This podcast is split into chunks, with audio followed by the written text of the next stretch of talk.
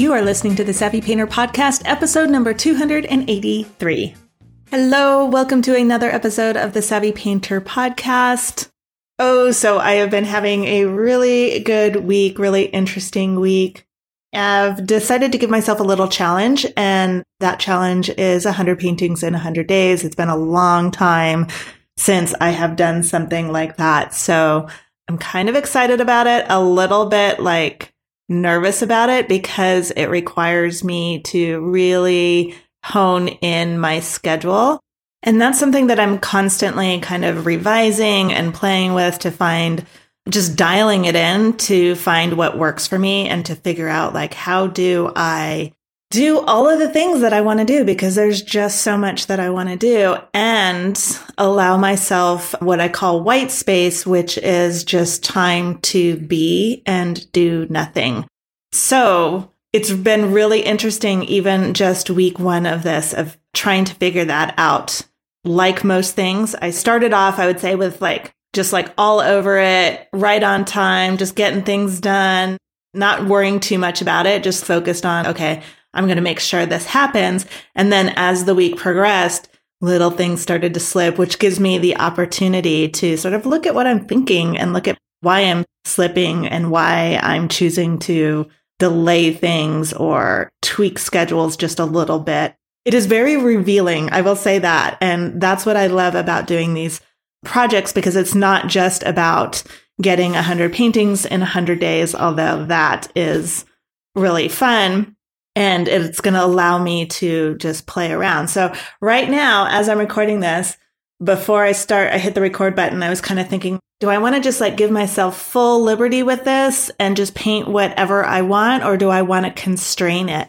And there's a part of me that I kind of want to constrain it. And so the two ideas that I have is to, so one of them was to do self portraits, just black and white self portraits. So that would be really constraining it.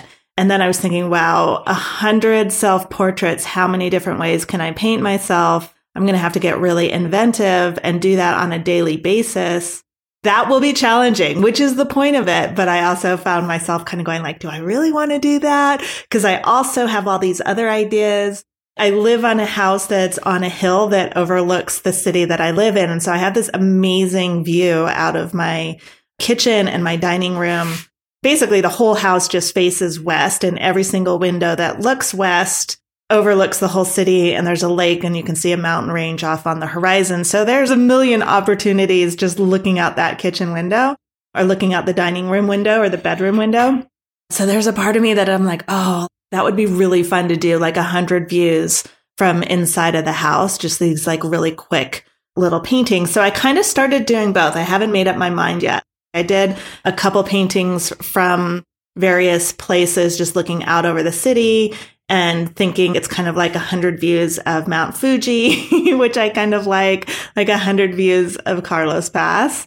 So it could be 50 50. So that's where back where the number came from. It could be I do 50 self portraits in black and white, and then I do 50 landscape views outside of my window. So that's what I'm up to these days. And if you want to follow along with that, you can follow that on my personal Instagram page, which is Antrese Wood. And I'll also be posting them in the private Savvy Painter community. So let's jump into this week's podcast episode. I want to talk about releasing other people's thoughts. I know so many artists struggle with this and so many humans struggle with this. It's not just us artists, but it comes up often. So let's talk about it. In this episode, we're going to talk about why other people's thoughts matter, some of the ways that we think about other people's opinions that aren't very helpful for us. And I'm going to give you some ideas of how to break that cycle. And, you know, I think this is so important because intellectually, most of us know, yeah, yeah, yeah, other people's opinions, it really doesn't matter. Or we think that they don't impact that, us that much, or we think we're not considering them that much. But we do. But here's the thing we are human beings. And as human beings, one of our core needs is to belong. So of course we're going to care about other people's opinion. So, of course, we are going to be sensitive to other people's opinions.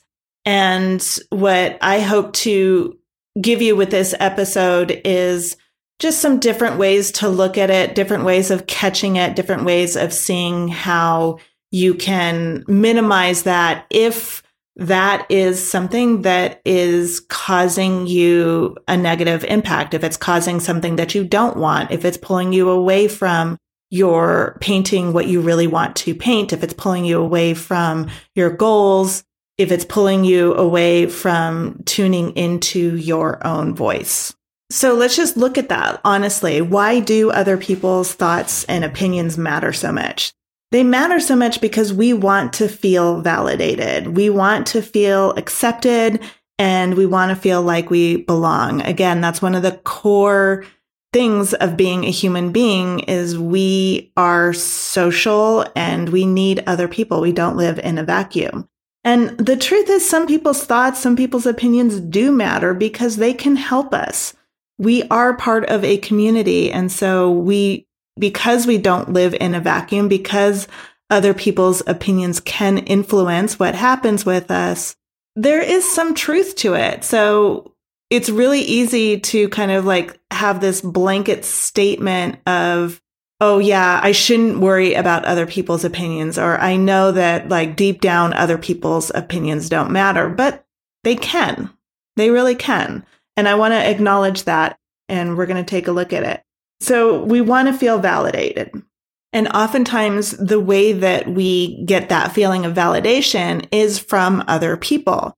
So when other people like our work, we make that mean that our work is good enough. When other people like our work, we make that mean that our place as an artist is recognized, it's valid. I belong here in the artist community, or my ideas are quote unquote good. We want to feel accepted. We want to feel like I am safe here in this artist community. These are my people. I belong. This is where I should be. And I'm accepted here as an artist and people recognize that. And feeling that safety is important because when you feel safe and when you feel secure as an artist, you're able to access your creativity more. You're able to create, to be bold, to access your intuition. And so wanting to feel accepted and wanting to feel like we belong and wanting that safety, it makes total sense. We're kind of hardwired to look for safety with other people, to look for the community to give us safety. But in the context of creating your art, the safety doesn't come from belonging to the group. The safety is something that we create for ourselves first. And if you can learn to create that safety for yourself first before looking to other people to get it, then you can show up authentically in your studio. Then we can find our true belonging, our true communities. But until we find and create that safety within ourselves, and we're looking to other people to give it to us, we're really looking in the wrong place. That kind of safety comes from the decision that I have my own back. I am an artist and I'm claiming my spot here as an artist. And knowing that and having that self security, having that self confidence that yes, I am an artist and I don't need other people's validation to tell me whether or not I belong here or whether or not I'm accepted here or whether or not I'm good enough. Once you create that safety for yourself, then you can go out and find the groups where you do align with them and it is congruent, but they're not giving that safety to you. It's a little bit different, right? Because a lot of times our thoughts about it are a little bit backwards in the sense that we want other people to tell us first who we are before we'll claim that. We want other people to tell us first that, yes, you are one of us. And the problem with that is that when you are not creating that safety for yourself, when you're constantly looking outside and you don't quite have that settled within yourself, and there's always this question, am I in the right place? Do I belong here?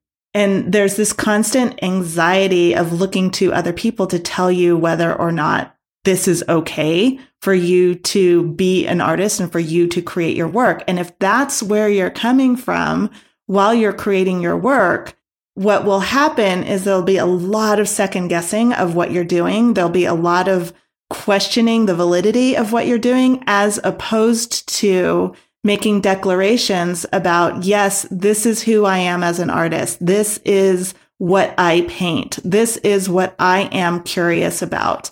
This is what I am discovering. This is what I am exploring. This is what I see. And this is what my response is to what I'm seeing. And here it is on my canvas. See how different that is? Like, just imagine if that's the conversation in your head as opposed to, mm, like, I don't know. Like, should I be doing this? Will it be okay if I paint this? Will people like this? Will, like, is, does this fit in with the group? What if I want to paint something different? What if I, well, like, am I doing it right? Am I sticking to what I sh- quote unquote should be painting? There's this underlying sense I hear a lot of from artists is wanting to look outside of themselves to see if they're doing it right. It's some flavor of that. And as long as you're looking outside of yourself, you're not tapping into your inner voice and you're not becoming intimate with that inner voice. And that's the part where your best work comes from. Your best work comes from discovering who you are from the inside. Your best work comes from you making choices about what you like and what you don't like and how you like to make marks. It doesn't come from the opinions of other people. And unless you spend enough time with yourself in that space of sufficiency, in that space of, I may not know the answer, but I know who I am while I'm looking for the answer. I know who I am while I'm painting.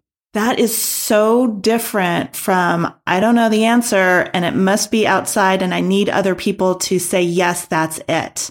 And so often some of the things that people will say when I talk about this with them is, well, I want to sell my art. So of course other people have to like it or I want to know if it's good or I want other people to like it.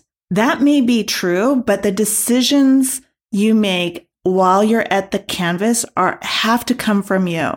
And this is the part where it gets really confusing, right? Because intellectually, so many people will say, yes, of course, I know that. I don't do that. I know that.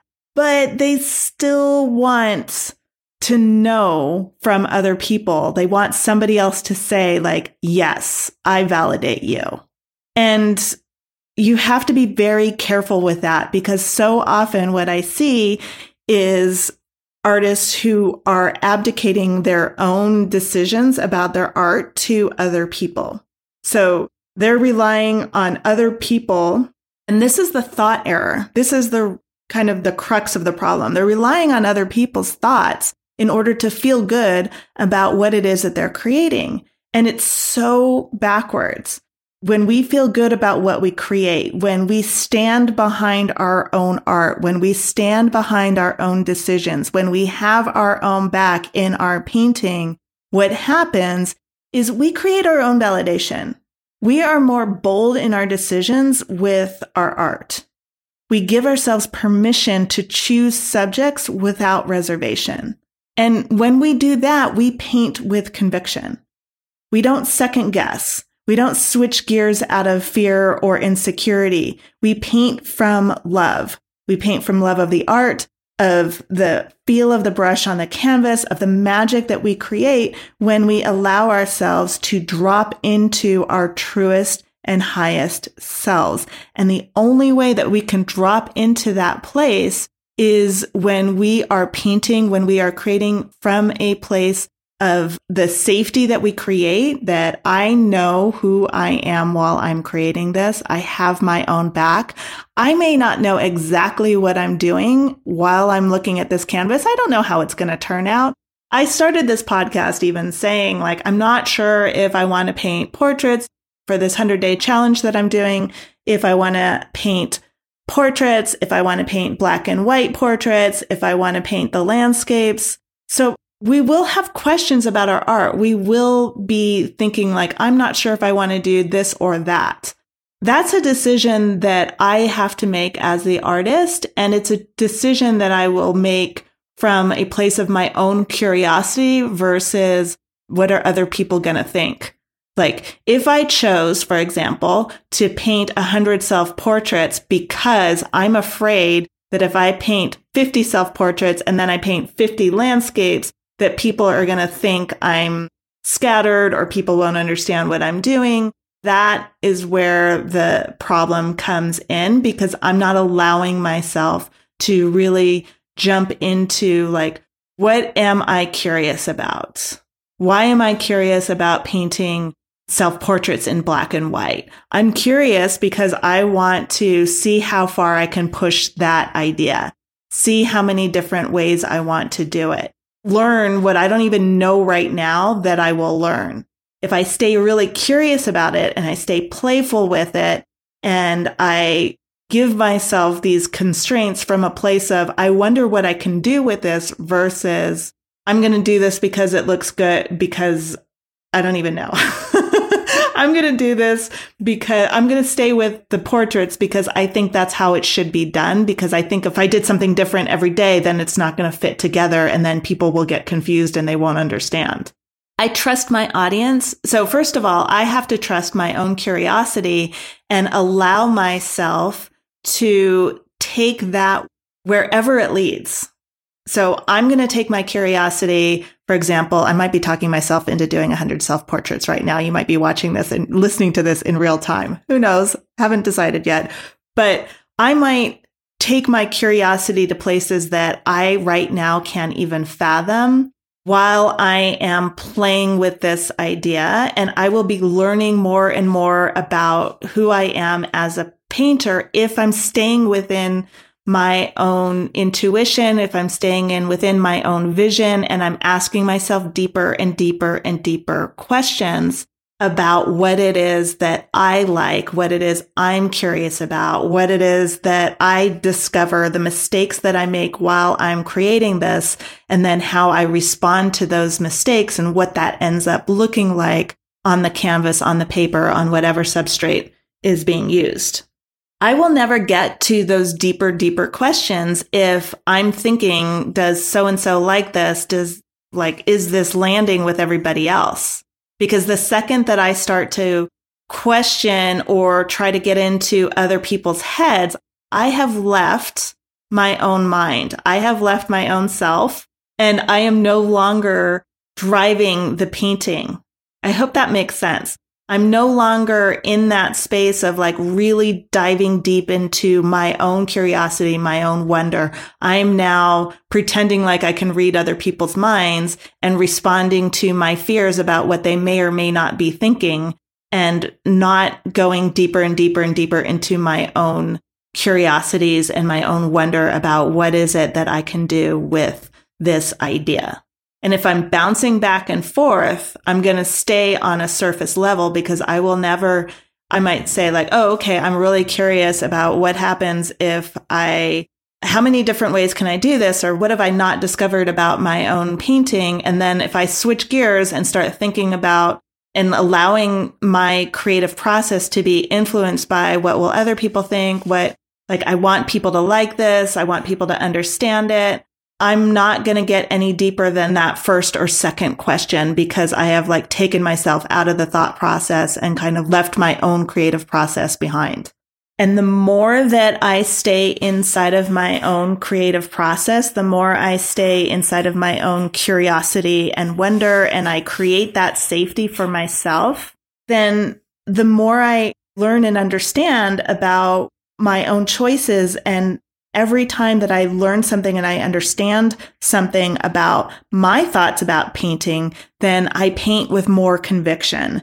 And I'm not second guessing myself or switching gears out of fear or insecurity. When I create that safety for myself, when I am relying on my like really, really, really paying attention to my thoughts and to the feeling in my body as I'm painting and really staying in that presence and being in that place where it's just me and my curiosity about whatever it is that I'm painting, then I really am at that moment painting from a place of love. I'm painting from a place of love of the art. I'm painting from a place of a love of just the feel of the brush on the canvas, of the magic that we as artists create when we allow ourselves to drop into our truest and higher selves. That is where the magic comes from. It doesn't come from staying on that surface level and allowing all of those other people into the room, let's say. And our work, when you do that, when I do that, what happens is our work gets better faster because it is true to who we are. And we're creating from a place of wonder instead of a place of worry. And that is so, so powerful. And it just feeds this upward spiral. So just think about that for a second. When we create that safety, when we feel good about our art, we don't need other people to validate the work. We create the validation ourselves. We fall in love with our own work. And every time I say that, every time I suggest that, I love doing this in Growth Studio where I will, I'm just going to go on a little side tangent here, but it's a really important one because when I suggest to artists that they should fall in love with their own work, they squirm so hard and it just makes me laugh because the idea is that if they fall in love with their own work, then they're saying that their work is amazing in like I think like the place that a lot of artists go to is if I say that I love my own work or if I say I fall in love with my own work, then I am somehow putting myself on a pedestal, putting myself up above historical artists, putting myself up above my contemporaries. And it makes people really, really squirm. It's so interesting because the idea is the only way that you can fall in love with your own work is if it is better than. And I'm suggesting that you simply fall in love with your own work as it is today when you are creating it from a place of full presence, of full wonder and full curiosity, and you can be as in love with that, whatever work that you're creating as, and here's how I think of it. When we were little and we used to draw and we used to paint, we would fall so in love with the work. Like I would finish a drawing and I would take it running to show somebody and be like, mommy, mommy, look at this. And you want to show it to somebody, right? Because you think it's the most amazing thing in the world. When you're a kid, you are just delighted by what happened on that paper when your crayon hit it or whatever it was that you were doing, right? You're not saying that you're better than any other seven year old. You're certainly not saying that you're better than any other artist. You're simply loving that piece of work and the fact that you created it and you had that magical feeling that we get when we drop into that state of flow. It has nothing to do with anyone else. And that's the magic. And I would just, I just so hope that you can connect with that and not make it mean anything else. You can fall in love with your own work, period. And it has nothing to do with anyone else. So let's talk about that. What does it mean to fall in love with your own work? It does not mean that you are being arrogant about it. It doesn't mean that you are claiming it's the best and that it's free from any error or that it's beyond judgment or that it couldn't be better.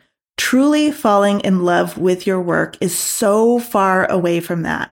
Falling in love with your work as I define it, and you're welcome to steal this, and I hope you do, Falling in love with your own work, as I define it, means respecting the work. It means wanting what is best for your painting. It means allowing your painting space and room to grow and to flourish, listening to what it needs, loving it exactly as it is now so that it can grow into what it will become. Think about that for a second loving your work exactly as it is now so that it can grow into what it will become. You cannot grow your work into what it will become if you're looking at the work and wishing it were something different than what it is.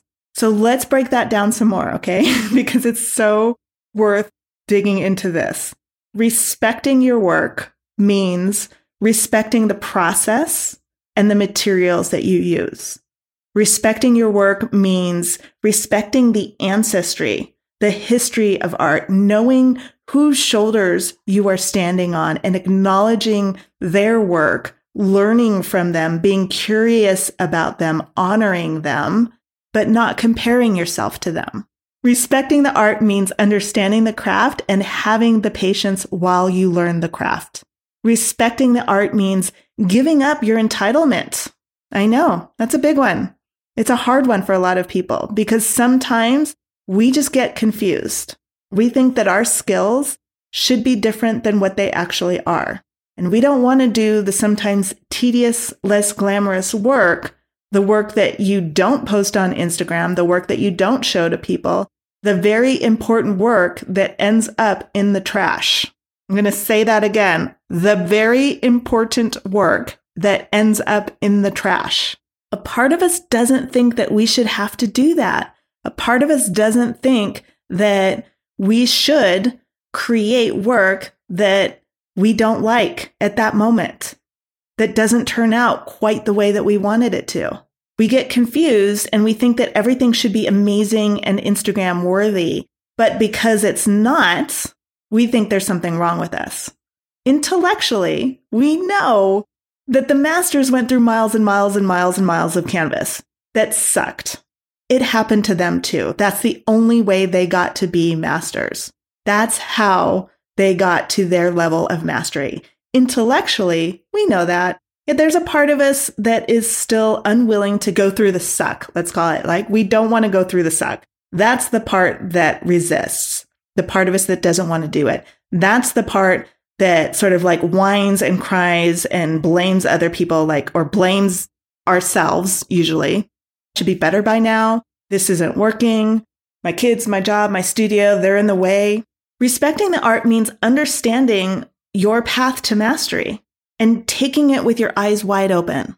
Falling in love with your art requires that level of respect, that level of honesty.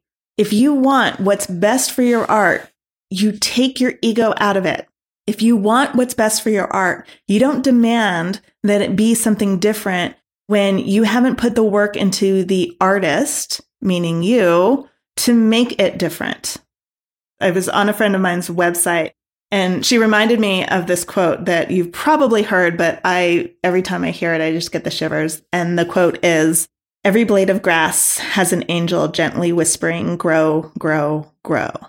For some reason, we artists think that every painting has a tyrant screaming, you should be better. I don't like you. You're not good enough. Paint faster. You should be different. This isn't good enough. What will people think?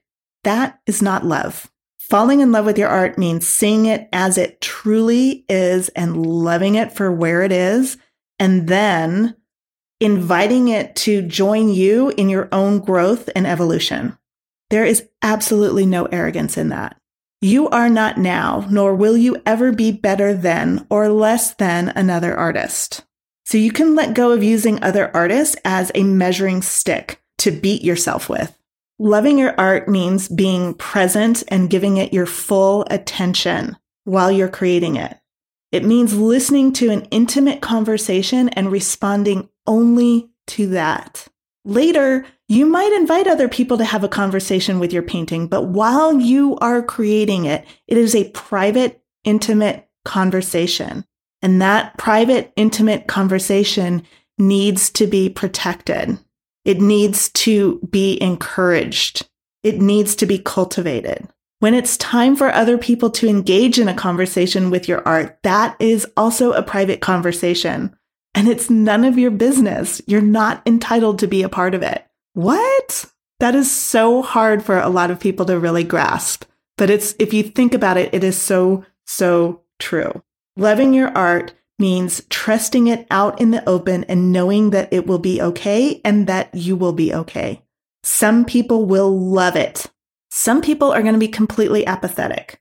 And then some people are going to just hate it. It's none of your business. It's not about you. It's about their thoughts about a painting that they're seeing or a drawing that they're seeing.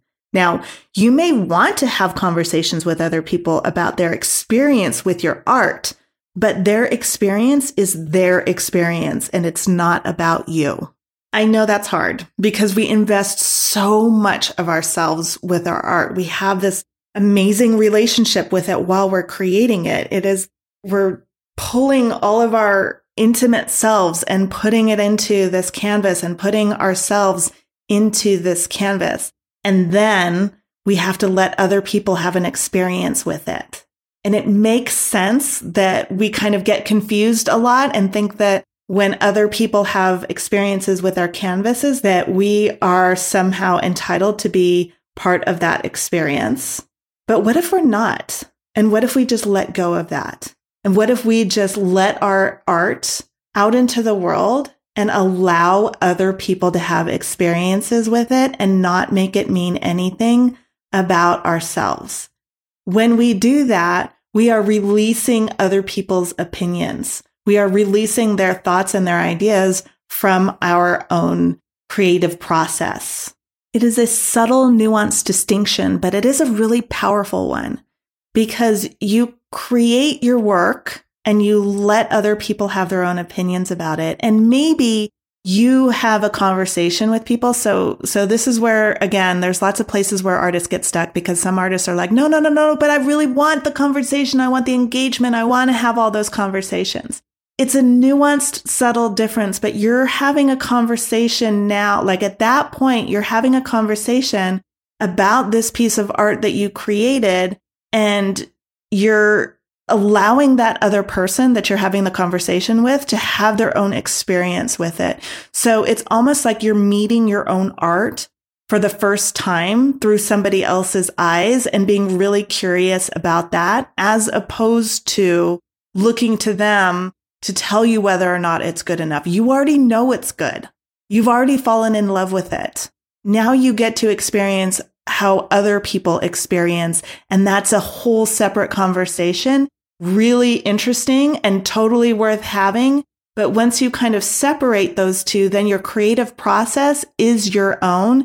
And the showing of the art and the discussion of the art and learning about your art through the eyes of other people can be something that's really exciting and fun and engaging because you're not listening to everything they're saying, wondering, if there's any subtext of, I'm not good enough, I don't belong here, I'm not really an artist, I don't know what I'm doing, this isn't good enough, my painting's not as amazing as I want it to be, right? You're not looking for their opinions about it. You're having a conversation about what you created. Very subtle, nuanced difference, but it makes an enormous change in how you think about your own art and it allows you like when you really internalize this, when you really kind of work with this idea of falling in love with your own art for its own sake, having your own intimate conversation with your own work as you're creating it and with your own thoughts about that particular piece that you're making in that moment and about art in general and how that all comes together for you in that moment, you are just layering on more and more of your understanding of who you are as an artist and what it is that you want to say. And you're allowing yourself the space to do that without getting confused by other people's opinions. And then you get to choose later on whether or not you engage in conversations about it and how you choose to do that, whether that's in person or that's online when you make it about the art and not about your capacity as an artist, then you can release other people's opinions and allow them to like it or dislike it, and it doesn't impact you as the creator. So that's what I have for you this week. I hope you have a fabulous week filled with lots of creativity, lots of questions for yourself, and lots of love for yourself as the artist. Take care. When you are aware of how powerful your mind is, you show up to your studio differently. You notice the abundant opportunities to level up your presence in the studio. And when you do that, You stop worrying about whether or not you have a voice because you know it was already there. Now your best work comes more easily. Join Growth Studio now. I show you your blind spots and help you create confidently. Just go to savvypainter.com forward slash join.